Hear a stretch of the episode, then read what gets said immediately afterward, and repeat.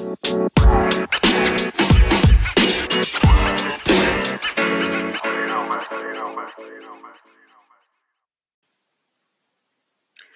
welcome to another episode of the Transformations with Jane podcast. I'm Jane Nakata, your host, creator of Jumpstart and the Woman in Japan Mastermind. So, thank you for listening again today. And I'm very excited because when you're listening to this episode, it means that we are celebrating the one year anniversary of the Transformations with Jane podcast. I cannot believe that we have actually made it through a whole year of podcasting because when I started back in March, uh, one year ago, I just had this teeny tiny goal that I would record 10 episodes and see what happened. And I went into the closet at my mother's house in New Zealand with my iPhone and my headphones with the mic on it, and I recorded my first episode. I actually recorded quite a few interviews from that closet as well. But somehow it worked. And I'm so grateful that to have so many listeners out there now who really look forward to the episodes. So thank you so much for your support over this last year. Now, to um, celebrate, I wanted to do something really special for my listeners. So, and I'd also like to ask for your help to spread the word about the Transformations with Jane podcast. So I have created a one year anniversary um, celebration team. So if you'd like to join this team, then please go to the link in the show notes, get on the list, and you will get all the information delivered to your inbox how you can uh, join in the celebration how you can share the podcast and help other people to find out about it, and also how you can be in to win the very, very awesome prize that I have for you. Now, this prize is so awesome. Yeah, you're going to have to join to find out about it though. I'm being a bit sneaky, aren't I? But it really is an awesome prize. So I do want people who are motivated in helping to share about the podcast to come and help me celebrate the one year anniversary. So definitely jump into the show notes, click on the link, sign up, and you will get instantly get the information delivered to you how you can take part in the celebration. It's going to be exciting. So, on to today's episode, which is with Emilia Bergoglio. I hope I've said that right. I'm sorry. I've been practicing. She is a wonderful, wonderful woman from Italy who has been living in Tokyo for four years now. And she's studying neuroscience. She's doing her PhD in neuroscience at Tokyo University, which is very awesome in itself. Even though she said to me, Oh, you know, there's nothing special about me. I'm like, What? Anyway, so she is doing her PhD in neuroscience and she's been here for four years now, but she's also very passionate about the impact that our that the fashion industry is having on our environment. And so she, something that she started out with as a hobby became has become kind of her um, reason for being almost yeah? So um, she started by sewing on her own clothes and now she creates pieces from uh, you know, kimono that have been, uh, you know, sold to recycling shops. She makes um, things out of, you know, textiles that are have no commercial value anymore. So if you pop over to her Instagram, you'll be able to see some of the very cool things that she makes. So I hope you enjoy this episode uh, talking to Emilia. And I hope you will take on some of her ideas that she has for how we can be more um, aware of the impact that our choices around fashion and our daily life choices are making on the environment. And and do your small small part because all of those small parts definitely add up to something really big. So i hope you enjoy this interview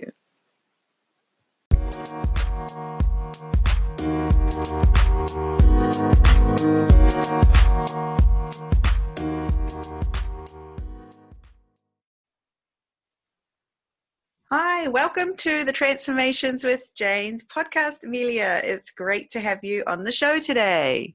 Oh, hi. Thanks for having me. My pleasure. Yeah, so exciting. And so, whereabouts are you talking to us from today? Uh, so, my lab in Tokyo, in Hongo, to be more specific. Your lab in Tokyo. We've I have not had a podcast guest uh, recording from a lab before. Yeah. Yeah. So directly from the University of Tokyo. Wow, that's very very cool. So, what do you do there? What like why are you hanging out in a lab at the University of Tokyo? Uh, so I'm a PhD student uh, in neuroscience. I'm a biologist, and um, and I work with some animal models and and I'm especially interested in neurodevelopmental disorders like autism and schizophrenia. So I I study like genes and proteins involved, which may or may not be involved in these diseases. I mean, to to make the long story short. So yeah, so I hang out in a lab a lot. yeah. So how did you come to be in Japan and at Tokyo University studying neuroscience? Yes. Ah, so um, I did my master's degree in Trieste. I'm from Italy, so uh, Trieste is a town in the northeast, and the degree was international. So we were all encouraged to go abroad for th- our thesis. And I was looking around and didn't know where to go. I didn't have any particular preference, and I started sending emails. And and one email I sent to Riken, which is a famous research in, in an institute in Japan. They have several campuses. Um, and the boss of this lab was like sure come anytime. And i was like okay why not? I will come. And that was uh, like in 2015 between 2015 and 2016 and i liked it. When i went back i graduated and uh, and i wanted to do a phd in the meantime i got married. Um, so and i decided to come back and see what happened uh, and found a PhD position and never went back. Basically, now I'm here. So, are you planning to be here like long term? Uh, yeah, that's the idea. Uh, my husband, I kind of like it here. You can have a, I mean, of course, there are problems. It's not the perfect place, but um, we like our lives here and we like Japan. he likes the Japanese language. I don't understand that, but um, mm but yeah so we're planning to stay I oh, see he's obviously not Japanese. No, he's American. No, he's American. So um, it's kind of a like a, a middle of the. You're both um, making some. You know, um, you're both not in your home country. Yeah, you're both yeah, living yeah, abroad. Yeah. It's it's it's kind of it's kind of nice in that respect that you know both people are making some. What's the word? I can't even think of the English word. Uh, I don't know, but yeah, I kind of I like the fact that we don't we came without baggage. So I mean, so to speak, uh, we both don't have families here. Our families are at the other side of the world in both cases, and so it's just like the two of us, and we don't have to play by any rules, just our rules, and of course, like you know, Japanese law. Yeah, yeah. but other than that, we it's just the two of us, and and that's very freeing and nice. Yeah. So, um, how do you get on with living in Japan, wherein neither of you are like local to the country? Is there anything that comes up for you that you struggle with? Um, well, so uh, how can I put this and be politically correct?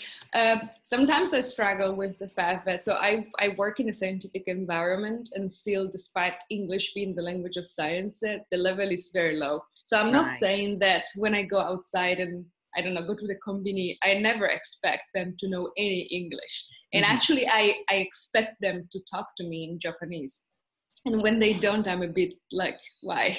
Yeah. But just because i'm a foreigner but at least in the lab sometimes i'm a bit frustrated. Uh, right. uh, but other than that i mean it's i find that um, often i mean I, I realized this with myself. When i came here i had all sorts of ideas about how it was going to be. But um, ultimately I just try to have my mind open and uh, try to understand where people come from, uh, culturally especially. Uh, many things are done differently than where I am from or where I've. I mean, Japan is not the first foreign country I live in, and, but they were all European countries and we're all kind of similar. Um, so I, I just try to accept like the differences and uh, and I'm all about dialogue. So if uh, I what I don't accept is that sometimes there is I, I there is a wall and people just tell me oh no no this is the way it is. It has always been done. And they don't kind of give me any motive uh, or reason behind it. So that it's something i struggle with. But if there's dialogue uh, then it's everything gets better. And i have we both give each other the chance to understand where we're coming from. I don't know if that answers your question. Mm, no, no. And it's interesting you mentioned the wall hmm. um, mm. because there are a lot of walls in Japan that us foreigners cannot see oh, until yeah. we crash into one. Yes, exactly. this, you know, invisible barrier or wall that all the Japanese people know is there. Yes. Uh, and but they don't tell you about it. And they don't tell you about it because they don't necessarily or they don't know that you don't know that it's not there right yes. so yes. it's not that they're not telling you about it it's just that they just assume that you know there's a wall there and that you should just turn around and go back yeah but until you crash into one then you're like oh what i, I can't oh. do this or whatever you know so mm. yeah oh there was a wall oh my bad yeah yeah yeah exactly got you yeah. yeah um, I noticed that a lot. Like I'm crashing into fewer and fewer walls these days it it does you start to realize where they could potentially be in the future once you've had a few of these things happen to you yeah, yeah. so it gets easier i do feel. Um, you start to be able to anticipate where um, they might actually be and if you you check then you say oh yeah okay yeah it is the same. There that is not okay or um, whatever. So it gets yeah it does get easier definitely. Yeah i guess yeah you when you get more acquainted and i think it's also strongly dependent on your language ability because if you kind of understand what goes so for example i'm italian we're very transparent except where i'm from where people are really like not really talking the way i mean not really saying what they mean but generally speaking italians are very transparent and and I, my Japanese is not at the level where I can read between the lines. Of course, yeah. So it just takes everything at face value. Mm-hmm, mm-hmm. So uh, I think yeah, if you kind of get into have a cultural understanding of the language, uh, that helps. Uh, avoiding the multiple invisible walls. Mm. And it just takes time. I mean, like you said, your first trip here was when? 2000? 2015. Yeah. So that's what, four years ago. Okay. Yeah, basically. So you're still like new. yes, I'm, you know? I'm still new. Yeah. Still new in the in the scheme of things. Yeah. So even I still feel quite, you know, relatively new at 16 years, you know. So mm um, and as soon as you enter another like area of your life uh, like you know in, in, the moment you're in the academic world and it has its rules but if you took a step out of that and you went somewhere else then there's a whole lot of you know now you have to sort of oh, reassess yeah. again right so um yeah so much to learn this complicated country that we live in yeah yeah, yeah. but I, I i i kind of think that probably every place is complicated but let's say that this is the biggest divide one can find like between European country, Western country and Japan?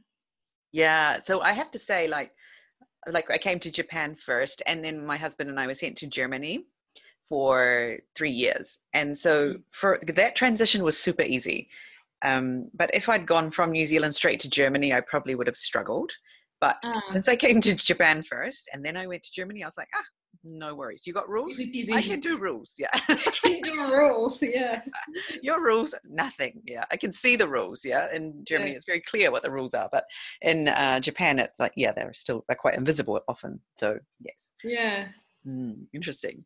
Okay. Yeah. So you are not just a PhD student. Tell us a little bit out, uh, about your what in Japan it's called a fukugyo. Would you consider it your fukugyo, your side hustle? My side hustle, yes. Fukugyo yeah. is so much better than side hustle. So uh, as a as a fukugyo, fukugyo. I, yep, I make um, clothing from dead stock, so materials which are like either end of bolt or out of production with basically no commercial value, and uh, old kimono.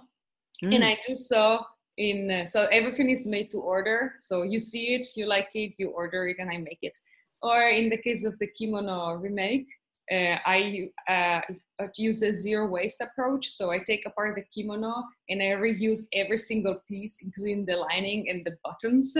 Wow. something new, uh, which will be like one of a kind. Uh, and also in this case, uh, you see it and you like it and you buy it, and I just send it to you.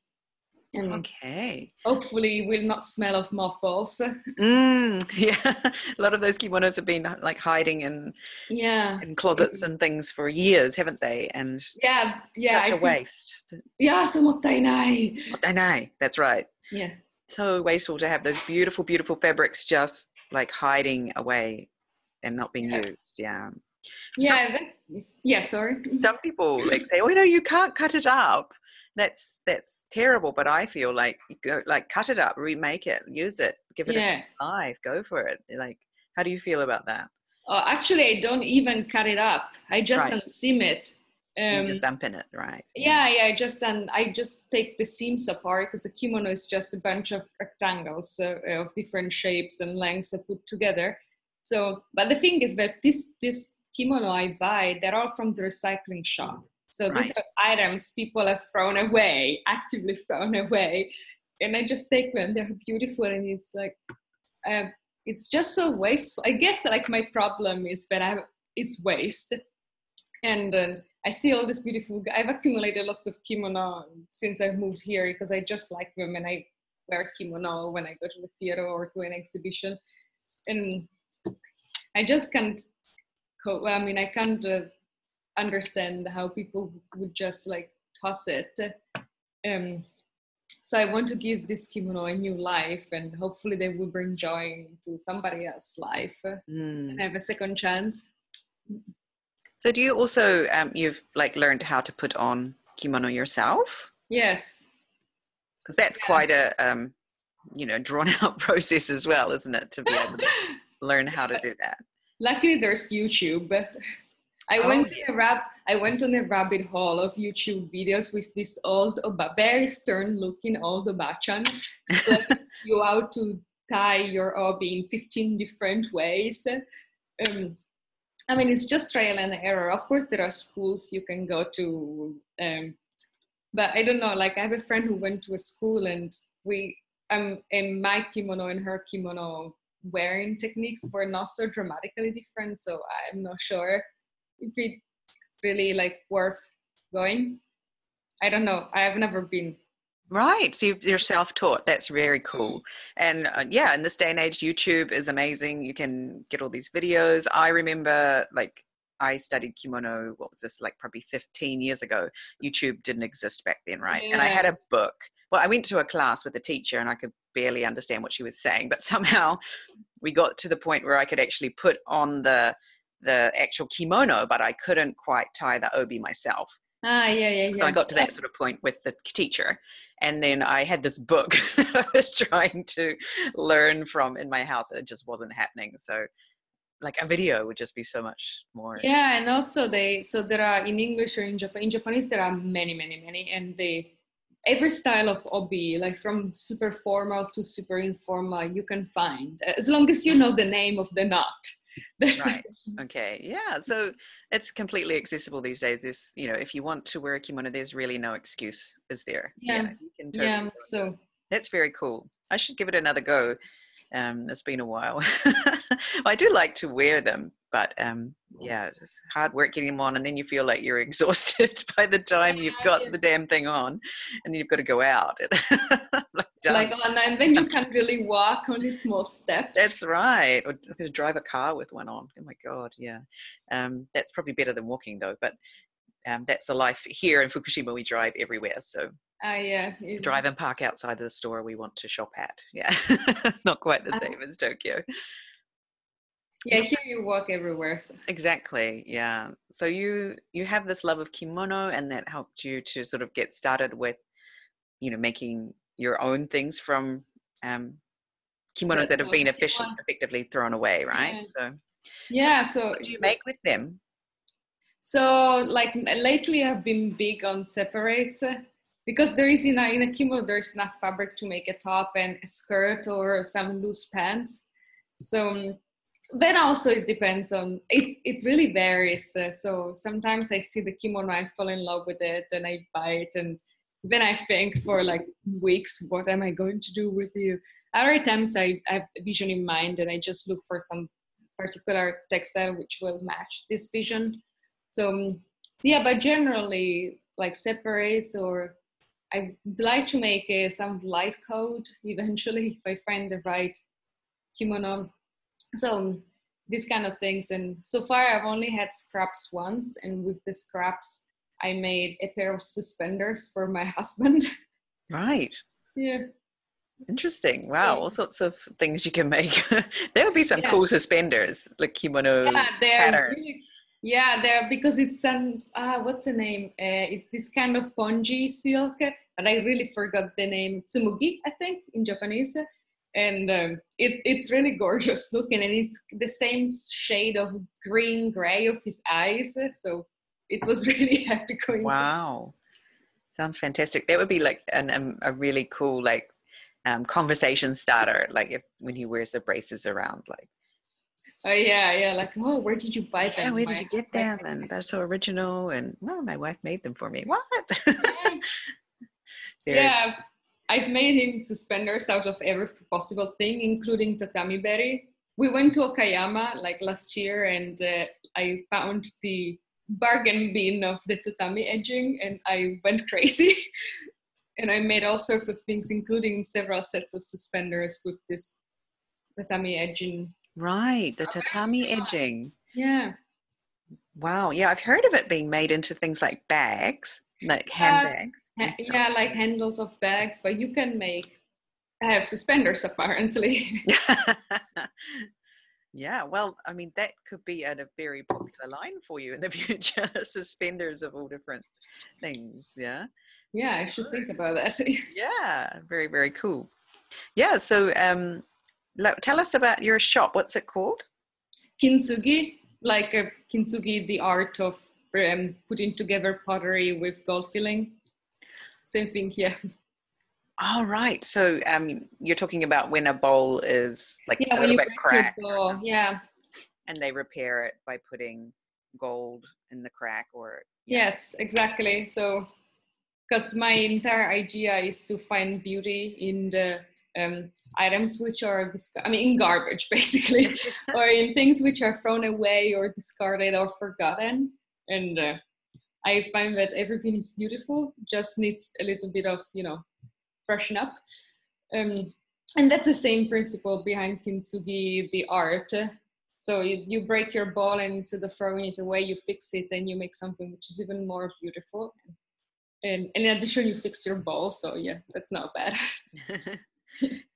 yeah, I love that. That's so cool. I was wondering about the the name, you know, kintsugi, and I didn't like because even though you know I speak Japanese really well, not really well, reasonably well, I didn't know that that's what it's called when they repair Yeah, the yeah. bowl with Right, Um, yeah. the gold, right? So okay, that's where the kintsugi comes from, and yeah, that's that's a beautiful background to have for the name of your um your your business. Yeah. Yeah. That's very, very cool.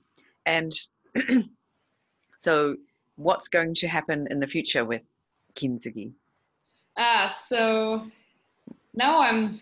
So I must admit that I'm a bit. How can I say shy? Um. So I'm not. I. I've never really tried marketing that much myself, or putting myself out there. But this year I did. Uh, uh, I decided that my goal for the year is to build a great. I mean, expand my community. So I always end up talking with people who sew, and people who sew they can sew, so they will not buy my clothes. I'm trying, yeah, you know, yeah. So I'm trying to, uh, um, you know, build a community of other entrepreneurs or just people who are interested in like what I'm doing, and talk to them, and you know, like try to, I mean, expand my potential customer base. But even even if I don't find customers, the thing I'm very passionate about is um, the so-called ethical fashion and uh, supply chain transparency, workers' rights, all these kind of topics. So even if I can find people who will listen to me uh, talking about this, that would be great already. And then more business-wise, uh, um, I maybe should stop making items for me and make more items for my store. Um, I recently got involved with several small like markets, uh, you know, like the kind of street markets or like area fair. And so it looks like I may be able to bring some uh, items I made for sale. So that would probably help me a bit. I hope. Also, I would meet Japanese people and show them my my crafts, and that's very exciting, actually. Yeah, how do Japanese people react to when they see what you've made?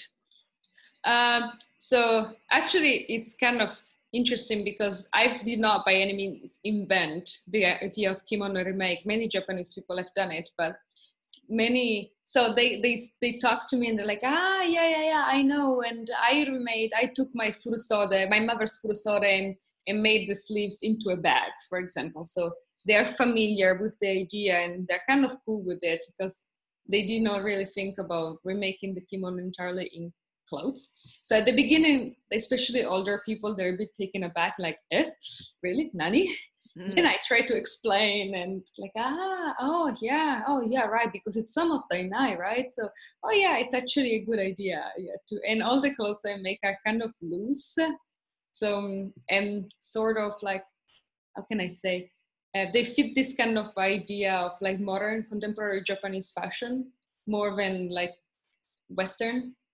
So they, I mean, so far the reception among the Japanese population has been positive. Yeah, like um, especially with the older generation, that concept of mottainai is very strong, very strong with them. Yes. so I'm sure they really appreciate that you are bringing some life back to these, you know, wasted beautiful fabrics and things yeah um, and yeah i'm sure like your like upbringing in italy and being surrounded by you know the the fashion that is in italy and yes. bringing your original sort of flavor to the japanese fabric must have some interesting um like you know things come out of it oh yeah sometimes yeah um um, yeah, uh, my style is more, how can I say, is, um, well, uh, if a Japanese grandma was sent to Scandinavia to live in a farm, kind of. Or, I mean, what? yeah, I mean, over the years, I've been told that my style is uh, the love child of an Italian fashionista and a Japanese Zen monk. Uh, what a Japanese or no, actually, the best description is what the Victoria Close of uh, uh Biku Design told me. What a Jedi would wear out for dinner. what a what? Sorry. What a Jedi! What a, a Jedi! Jedi! Oh, that's so cool. And I was like, that's amazing. I'm so going with this description. Yeah, I hope. Yeah, yeah got that on somewhere. what a yeah, Jedi yeah. would wear out for dinner. Uh, for dinner, yeah, it's amazing. But yeah, I mean, I think being Italian, I come from a place which is famous for wool, wool weaving, and right. make all the wool and cashmere for suits. And especially Zegna, which is the most famous of, uh, among all these brands, uh, is from my same village. Um, so many members of my uh, family, especially in the paternal side, worked in the weaving industry. Um, so I think what um so what influenced me um, was mostly their um, sort of like menswear and tailoring side, not so much the fashion side. So I still like these kind of very structured uh, garments uh, with like very specific lines, and I like the rules because now there are no more rules. Uh, in fashion, you can wear whatever, but traditionally there are color matching rules or silhouette matching or like proportions all these things. These are important. And um, and i'm trying to kind of like incorporate this in what i do though i like to dress like a zen monk in some way. So you know there is a continuous power struggle. Oh that's so interesting. And like you've never trained in this area at all Oh no, no. I mean, this I've been just your hobby. Yeah, basically, I've been kind of sewing and a bit since childhood because we are strong in the make, do, and mend kind um, um, kind of ethos.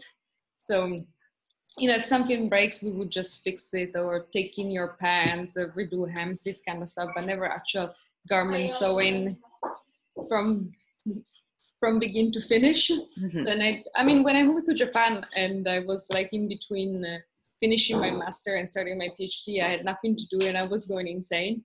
So I had to find a hobby, and um, and as I mentioned before, I was involved in like ethical fashion, know afford uh, Eileen Fisher or Elizabeth Suzann, like highly coveted ethical fashion brands. Mm. I thought, how hard can it be? Come on! And I just bought a secondhand wash and, and sewing machine and started sewing.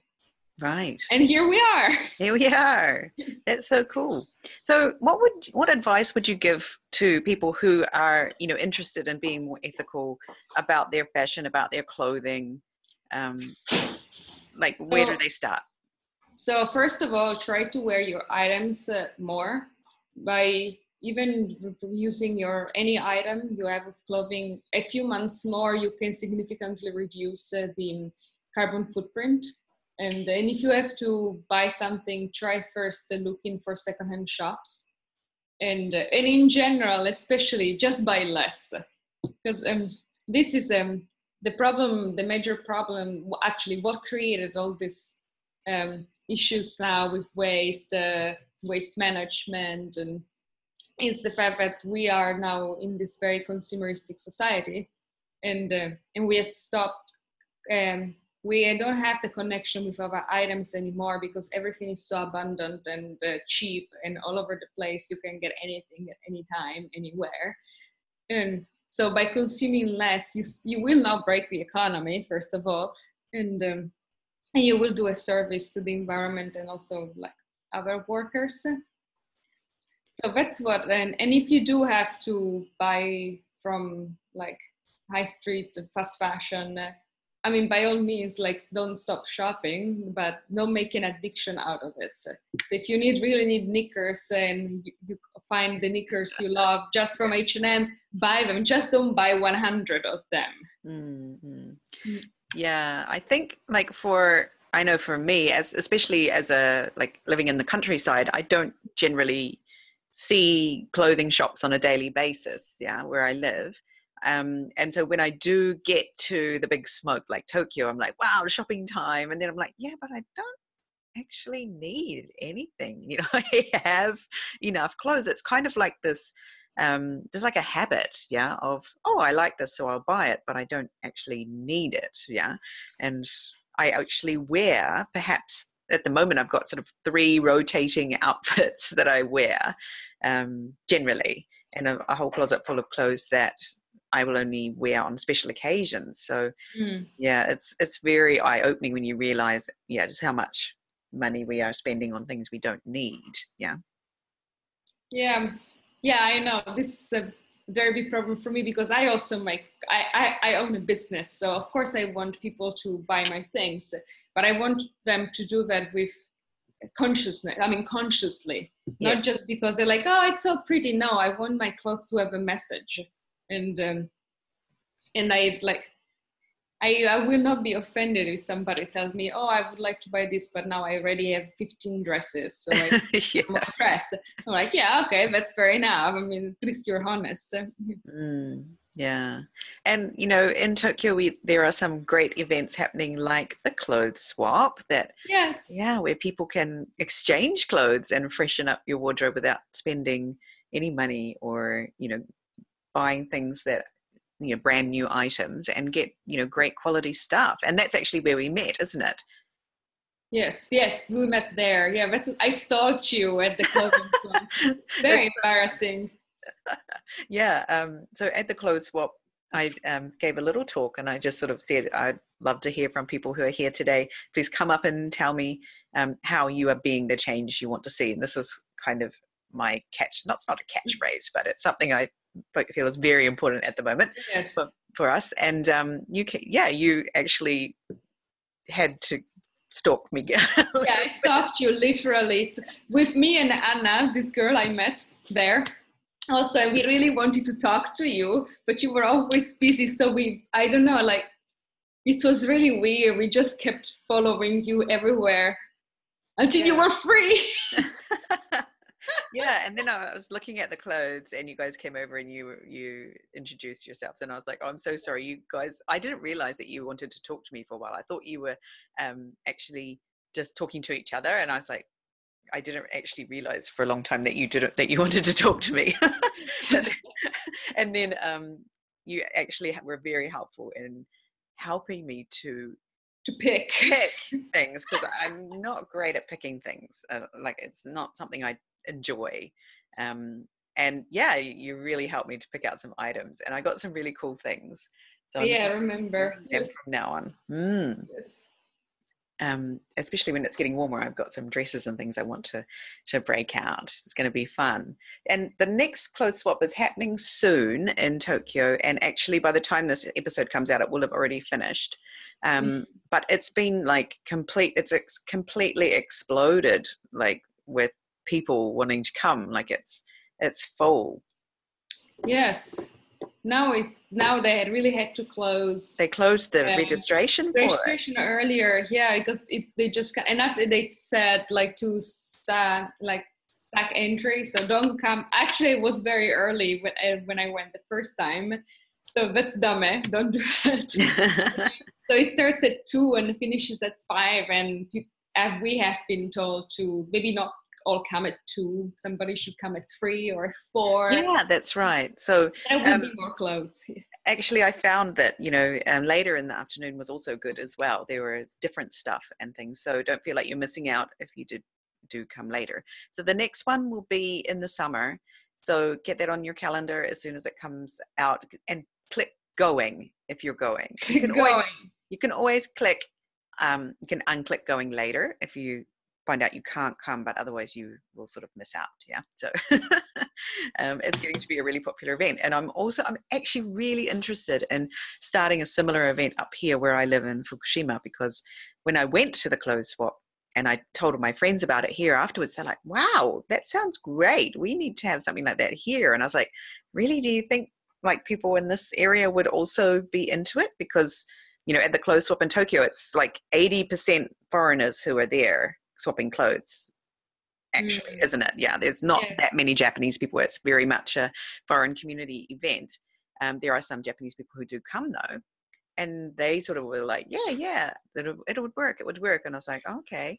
Um, so who knows what will happen up here. We may get one happening mm. very soon. I hope so. It would be a really it's a really fun event i think. Mm yeah but i think i don't know. Now i've been talking with my so i'm in an all japanese lab i'm the only foreigner and um, i try to not educate them but like talk about these things and uh, some for example of younger people like my age or so would be interested for example and because they like things they they're at least my japanese friends here are kind of hoarders no judgment but they're kind of hoarders and um, so they, they like to have new things uh, but they don't necessarily have the disposable income.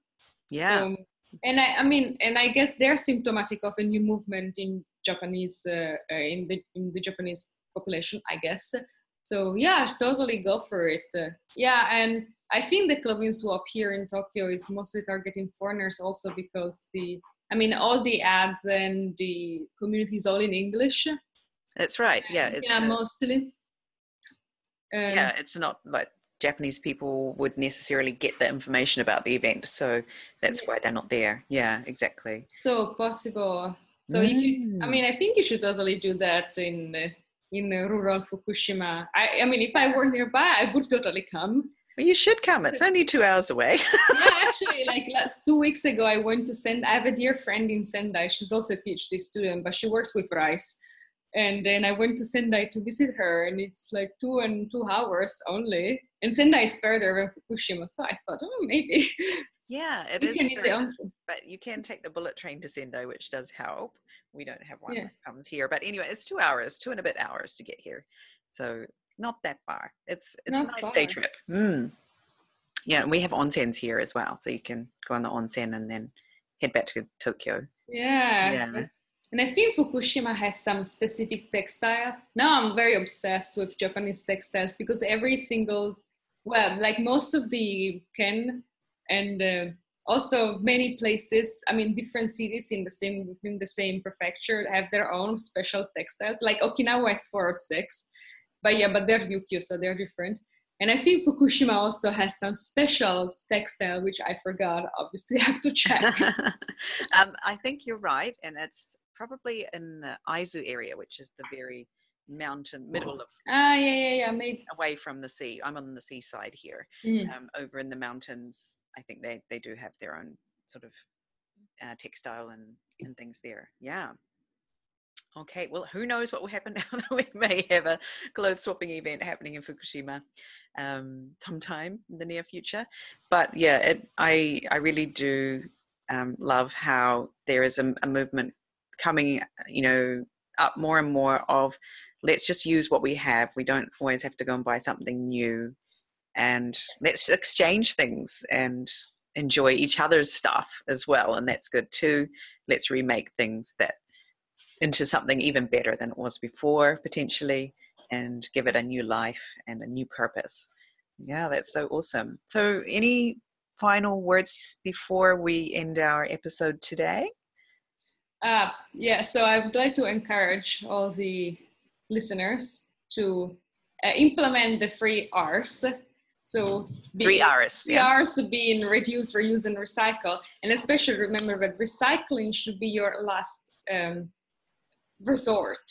Uh, first, try to reduce the need for new virgin materials by, for example, bringing your own cup if you take coffee from the company, or bring your own paper bag or cloth bag.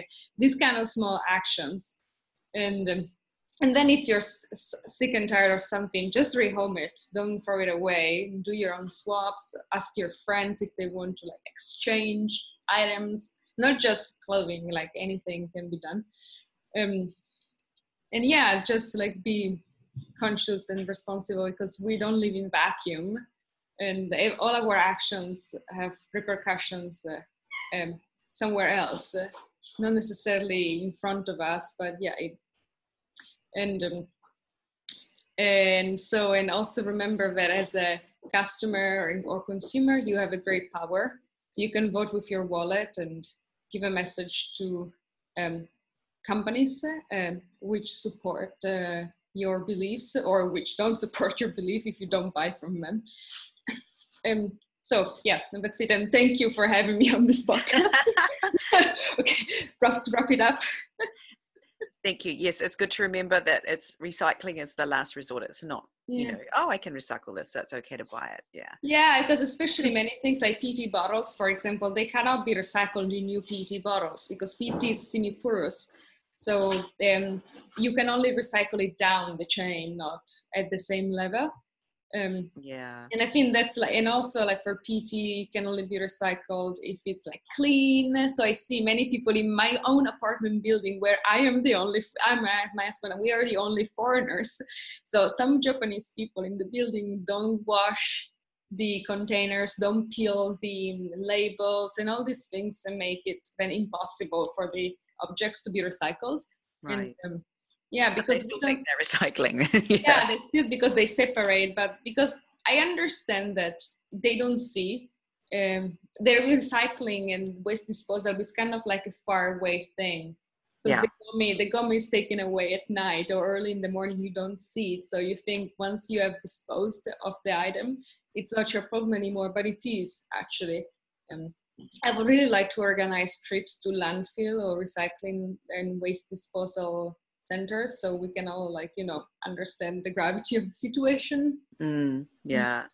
Yeah. And uh, like when I talk to people, like, you know, here in Japan about it, they're like, yeah, but I'm recycling. And, you know, and I'm like, yeah, that's great. But what about just, yeah, not using it in the first place? That would be even better. But, you know, actually, what you think you're recycling is actually just being put into landfill now because potentially not even being recycled, even though you're separating, um, you know, like, for example, there's hard, harder plastics and the soft plastics. There's Yeah, nowhere for them to go, even to be recycled these days. So sometimes they're just being burnt, or the- you know, like the you think it's being recycled, but it's not. So um, they're like, really? Oh my goodness. So a lot of people, yeah, really do not know what happens to their trash once it's yeah, and it's not, yeah. yes, and it's not like bad will; it's just ignorance. So yeah, yeah, we just like know. Mm. we just don't know exactly. So, and if you know, you have a duty to inform others. Yeah, that's true. Yeah, all right. So thank you so much for coming along and talking to me today. And thank you so much for being brave and actually reaching out and saying, hey, I want to be a guest on your podcast. So I really applaud bravery. And I know you said that, you know, you were a bit nervous about doing it. So now that you've done it, what's your message to anyone who's thinking about being on the on the transformations podcast? Oh yeah, just go for it. no, this is really out of my com because this this really says something nobody understands because I'm Italian and I'm kind of sociable, but I'm not social. So like talking to someone, it really it's really out of my comfort zone, especially because I don't think I'm very impressive. So I'm like, why do people people listen to me? I mean, but if you if you have a message you care about, then you should just go for it, and there will be somebody else who understands and will listen to you and you will have made an impact. Exactly. And what's the worst that could happen right? I could have said no. Yeah no exactly. And then okay. Yeah so yeah i just want everyone to to hear that you know like um you know even if you're a little bit scared or worried or think, think that you have nothing interesting to say it's complete rubbish so please do just um yeah reach out to me and say, Hi, I want to be on the podcast. So I'll be more than happy to talk to you about um, what we could t- potentially talk about on the podcast together. Mm-hmm. So, yeah, um, I'm really excited you're being the change you want to see, Emilia. And um, I love the clothes that you have on your online store. So, everyone pop over and check out Kintsugi on Instagram and see the very cool, cool um, Jedi. Um, what is it? Jedi going out for dinner clothes. Yeah. it's or, such a great explanation. Thank you, Victoria from Biku Designs, for that um, that uh, way of explaining the fashion. Yeah, it's fantastic. Much better than Love Child of Italian Fashionista and a Japanese Buddhist monk. Yeah, okay. It's a it's a um yeah, we're moving up. we're moving out, like yeah, evolving. Yeah. Evolving, yeah. Very good. All right. Well, thank you so much for coming today, and we look forward to seeing what you get up to in the future. All right. All right. Thank you for having me. Bye-bye. Bye.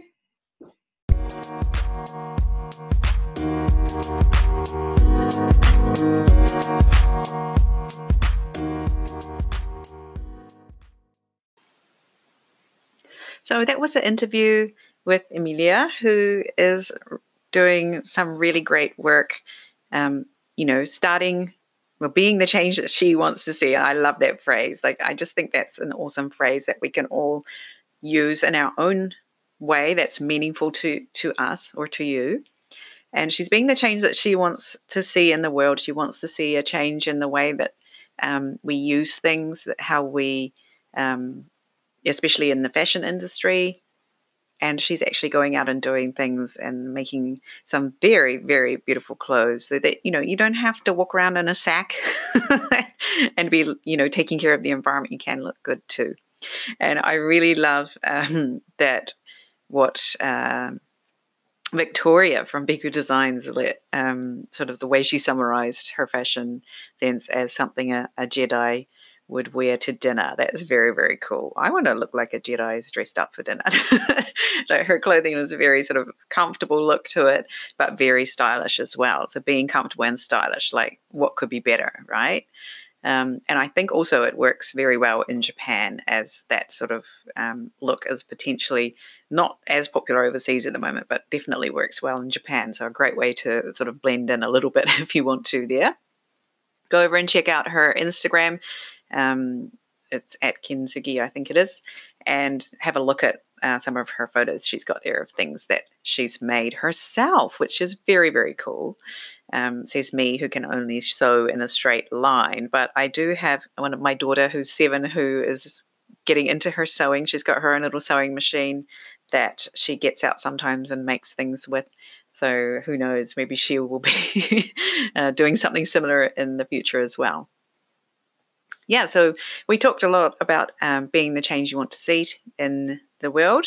And so I encourage you as well to go out and do, you know, something that will make even some small change you know whether it's even in just in your neighborhood that you want to see in the world because everything does count and when we just think of ourselves as you know oh what does it matter if if only if i take a, my own shopping bag to the convenience store well it does matter but if you do it 10 times that's 10, 10 shopping bags less right so um, yeah just do what you can and start it's good to start somewhere and yeah i know i definitely struggle with the whole trying to get the, the people in the store to use my shopping bag. But um, Emilia actually gave me that um, advice of just going and looking them straight in the eye when you get there and saying, that I don't need a bag, I don't need chopsticks, I don't need all the other stuff you're going to try and give me that I don't need.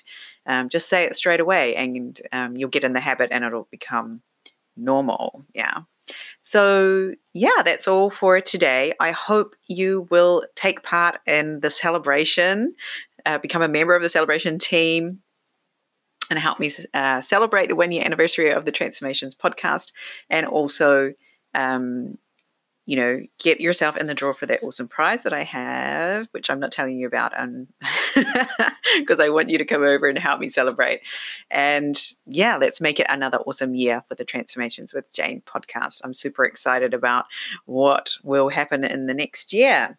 So, coming up on the podcast soon, I have uh, Jasmine coming along. She is an awesome uh, foodie who loves to create recipes. We're going to be talking about um, how we can just make f- cooking and food more enjoyable for everyone.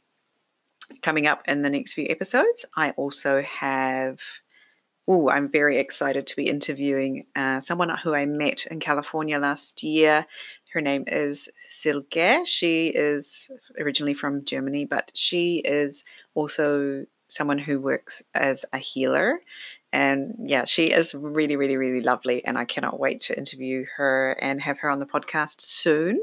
So please do look out for those coming soon. And if you would like to be on the podcast, you know, all you have to do is shoot me a message on Instagram at, at Jane Nakata, which is what Emilia herself did. She got up the courage to ask me to be on the podcast and it happened. Yeah.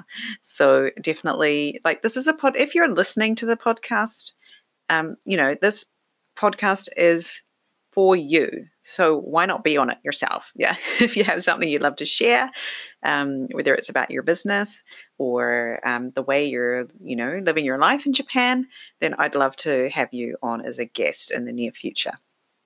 So thank you so much for listening today. And I hope to have you listen again soon. Thank you. Bye bye.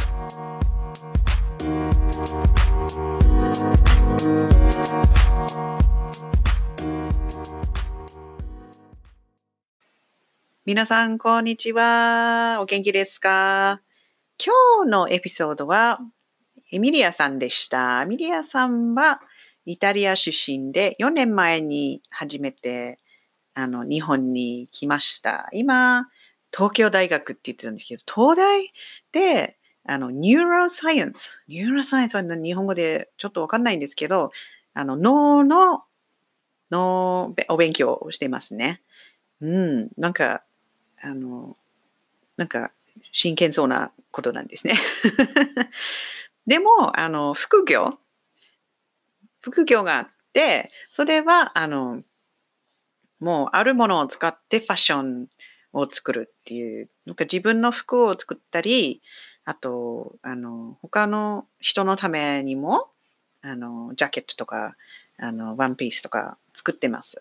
で、その、使ってる、あの、その古いあの、ものを使って新しくする、あの、金継ぎっていう、その、なんか、何かこわ、ちょっと壊れた時に、あの、金を使って直してもっと綺麗になるっていうアイディアで、その、あるものを使ってもっと綺麗になるの服を作ってるっていうアイディアのあの副業があるんですね。で、インスタグラムで見てみたら、すごく素敵な服をあの、たくさん並んであるので、もし興味があったらぜひ見に行ってください。で、まあ、あの、その、ね、大学の勉強もしてるし、この副業もしてるんですけど、彼女の目的は、あの、そういうファストファッションを使うのは減らし、減らしたいんですね。そう、あの、ファーストファッションは便利とか、もう、あの、ワンシーズンでもいいんだけど、そのファーストファッション作るために、どん、あの、その環境の被害が多い、あの、もう大変なんですね。あと、そのファーストファッション捨てるとどこに行ってしまうのか、皆さんは多分知らないと思いますね。なので、ファーストファッションを買うんだったら、その前にちょっと勉強してみたら、ちょっとショックになるかもしれないので、皆さんね、ちょっと調べてみてください。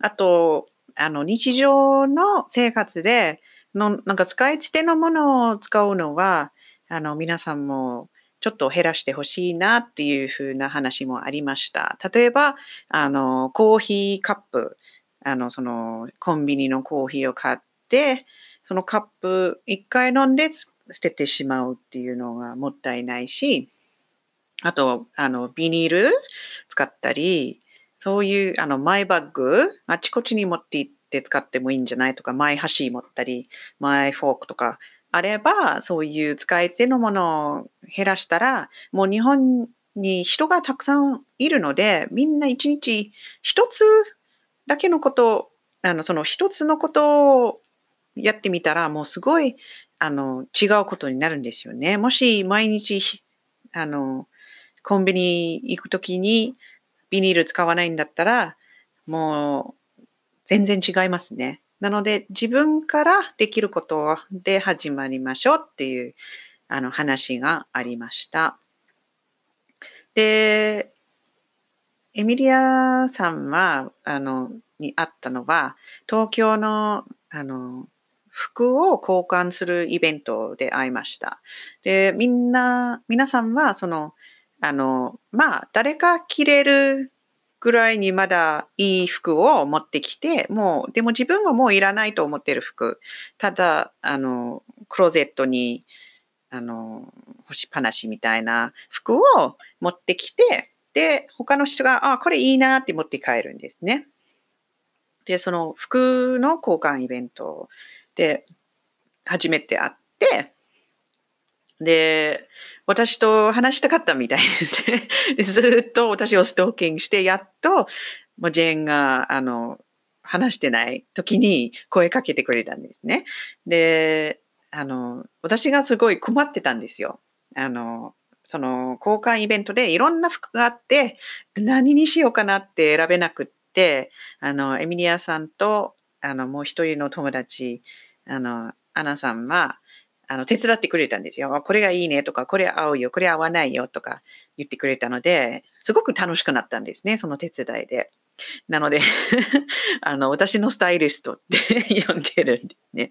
で、今度のイベントは、もう多分このポッドキャスト聞いてるんだったら終わってるんですけど、夏にまたあるんですね。で、福島にも同じようなイベントあるといいなと思ってるんですけど、どう皆さんもし欲しかったらぜひ教えてください。あの、なんか仲間集まって作ってみようかなと思います。あと最後に、あの、このポッドキャストは、あの、1年目が終わって、ちょっと祝いするためにセレブレーションっていうのをやりますね。なので皆さんもセレブレーションチームに入りたかったら、この小ノーツに入ってリンクがあります。ここに登録すると、その方法も教えるし、あとその商品、すごくいい商品があるので、あの、当たるためにど、ど、どの、どんなことをしないといけないのを見てみてください。すごくいいあの、商品なのでぜひ、あの、よりたくさんの人がこのポッドキャスト、ポッドキャストをあの聞けるようになるために、あの、お手伝いが欲しいですね。なので皆さんよろしくお願いします。じゃあ今日はそれで、今日で終わるので、ぜひまた来週よろしくお願いします。バイバイ。Thank you.